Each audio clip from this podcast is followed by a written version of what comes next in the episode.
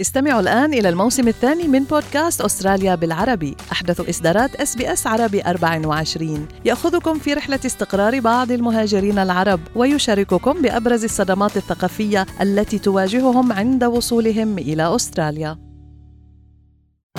الأخبار من SBS عربي 24. في هذه النشرة، ألبانيزي يحذر السياسيين الأستراليين من مغبة تسييس الصراع بين إسرائيل وحماس. الأمم المتحدة تحذر من توقف المساعدات الإنسانية لقطاع غزة بسبب نقص الوقود. ورئيس الوزراء البريطاني السابق ديفيد كاميرون يعود للواجهة وزيرا للخارجية.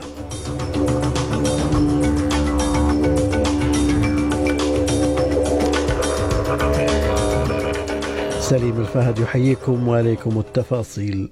حذر رئيس الوزراء أنتوني ألبانيزي السياسيين الأستراليين من مغبة تسييس الصراع بين إسرائيل وحماس.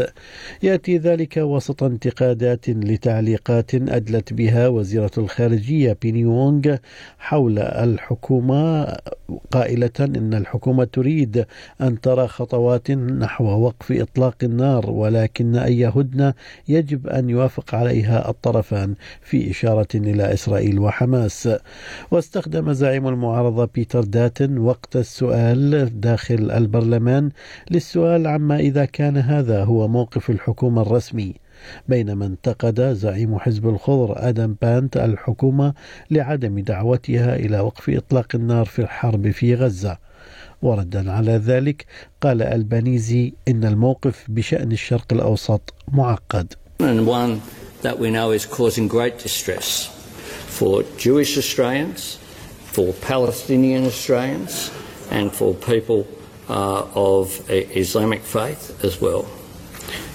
We know that we have a responsibility to not seek to politicise these matters, but to engage in a principled way going forward. في غضون ذلك قالت وكالة اللاجئين التابعة للأمم المتحدة أنها ستضطر إلى وقف جميع عملياتها في غزة ما لم يتم السماح بدخول الوقود إلى القطاع. وقال مدير وكالة الأمم المتحدة للاجئين الفلسطينيين الأونروا في بيان على موقع أكس المعروف سابقا باسم تويتر، قال إن العمليات الإنسانية في غزة سوف تتوقف تماما خلال 48 ساعة القادمة دون إمدادات الوقود. يأتي هذا البيان بعد أن قال الجيش الإسرائيلي أن عروض إجلاء الأطفال حديثي الولادة ووضع 300 لتر من الوقود عند مدخل مستشفى الشفاء المحاصر قد منعت من قبل حماس، وهو أمر تنفيه الحركة. وقالت المتحدثة باسم الأونروا تمار الرفاعي إن الإغلاق المحتمل للمستشفى يعد تطورا مثيرا للغاية. Ashifa is an iconic hospital in Gaza. It is always the hospital that continues to function across the wars. Yesterday, the Director General of the World Health Organization declared that for the last 3 days, Ashifa has not received water and electricity and has stopped operating.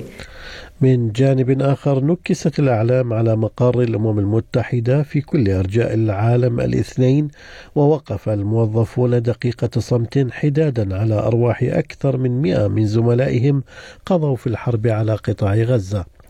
من جانبه، دعا رئيس الوزراء الفلسطيني محمد شتية الأمم المتحدة والاتحاد الأوروبي إلى ما أسماه إنزال المساعدات من الجو على غزة. وطالب الأمم المتحدة والاتحاد الأوروبي إنزال المساعدات على قطاع غزة وخاصة الشمال بالمظلات كما حصل في تجارب مختلفة في العالم، ونطلب فتح ممرات إغاثة لغزة وعدم حصرها بمعبر رفح فقط. هذا وأعلنت وزارة الصحة في غزة أن 11,240 فلسطينيا قتلوا في القصف الإسرائيلي المتواصل على قطاع غزة منذ اندلاع الحرب في 7 من تشرين الأول أكتوبر.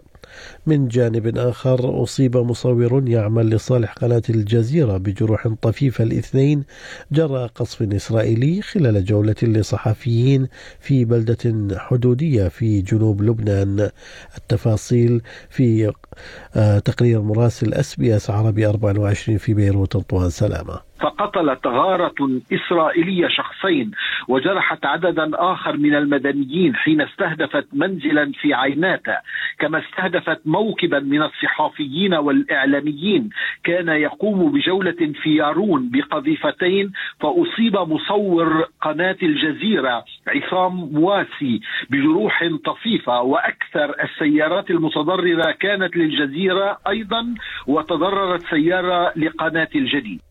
في أخبارنا العامة، أكدت الحكومة الفيدرالية أنها تخطط لجعل نظام الرعاية الاجتماعية في أستراليا أكثر إنسانية، وذلك في أعقاب تقرير الهيئة الملكية التي تحقق بموضوع الرعاية الاجتماعية. وقال وزير الخدمات الحكومية بيل شورتن إن الحكومة ستقبل من حيث المبدأ بجميع التوصيات 56 التي أوردها التقرير، بما في ذلك تحسين كيفية تفاعل وزارة الخدمات الأسترالية مع عملائها. وسيتم إنفاق $122 مليون على مدى 4 سنوات لتنفيذ التوصيات. وقال الوزير شورتن للبرلمان أنه تم بالفعل إجراء تغييرات لتحسين النظام. Private aid, as members of the House will know, was a cruel and crude mechanism. It was neither fair nor legal. It made many people feel like criminals. It was costly in both human and economic terms. So today the Albanese government says never again. دوليا، تمت إقالة وزيرة الداخلية البريطانية سويلا برافرمان من مجلس الوزراء، وحل محلها جيمس كليفرلي في تعديل وزاري أعلنه رئيس الوزراء البريطاني ريشي سوناك.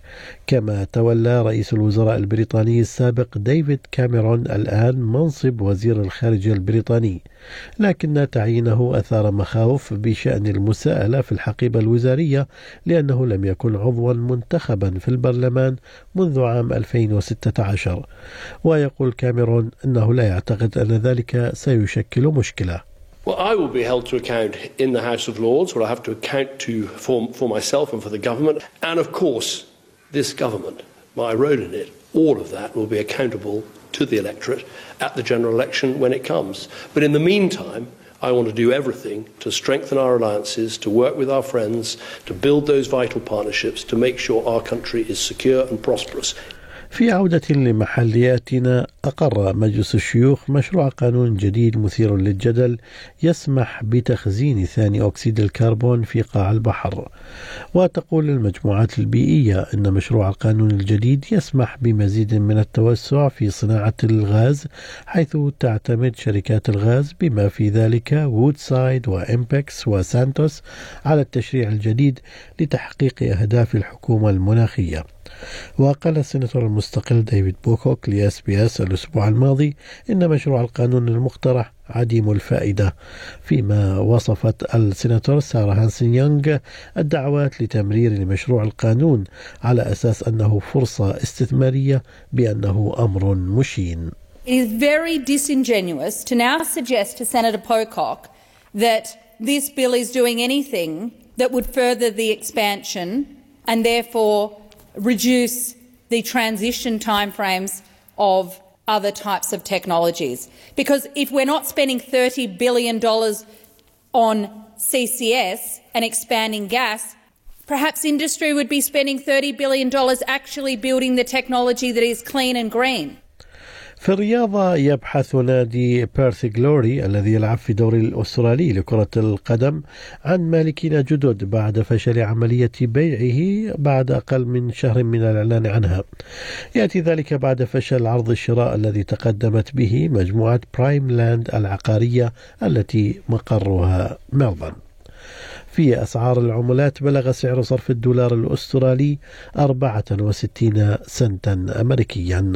حالة الطقس المتوقعة لهذا اليوم: بيرث مشمس، أقصى درجات الحرارة فيها 29، أدليد غائم جزئيا 23، ملبورن غائم 18، هوبرت غائم 17 درجة، كامبرا غائم جزئيا 26، سيدني مشمس إجمالا 26، بريسبن غائم جزئيا 30 درجة، وأخيرا داروين أمطار متفرقة 33 درجة.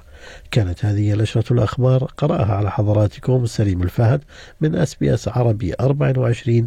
شكرا لإصغائكم.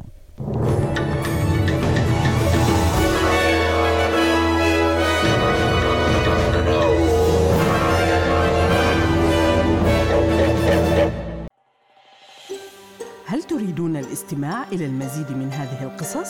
استمعوا من خلال أبل بودكاست، جوجل بودكاست، سبوتيفاي، أو من أينما تحصلون على البودكاست.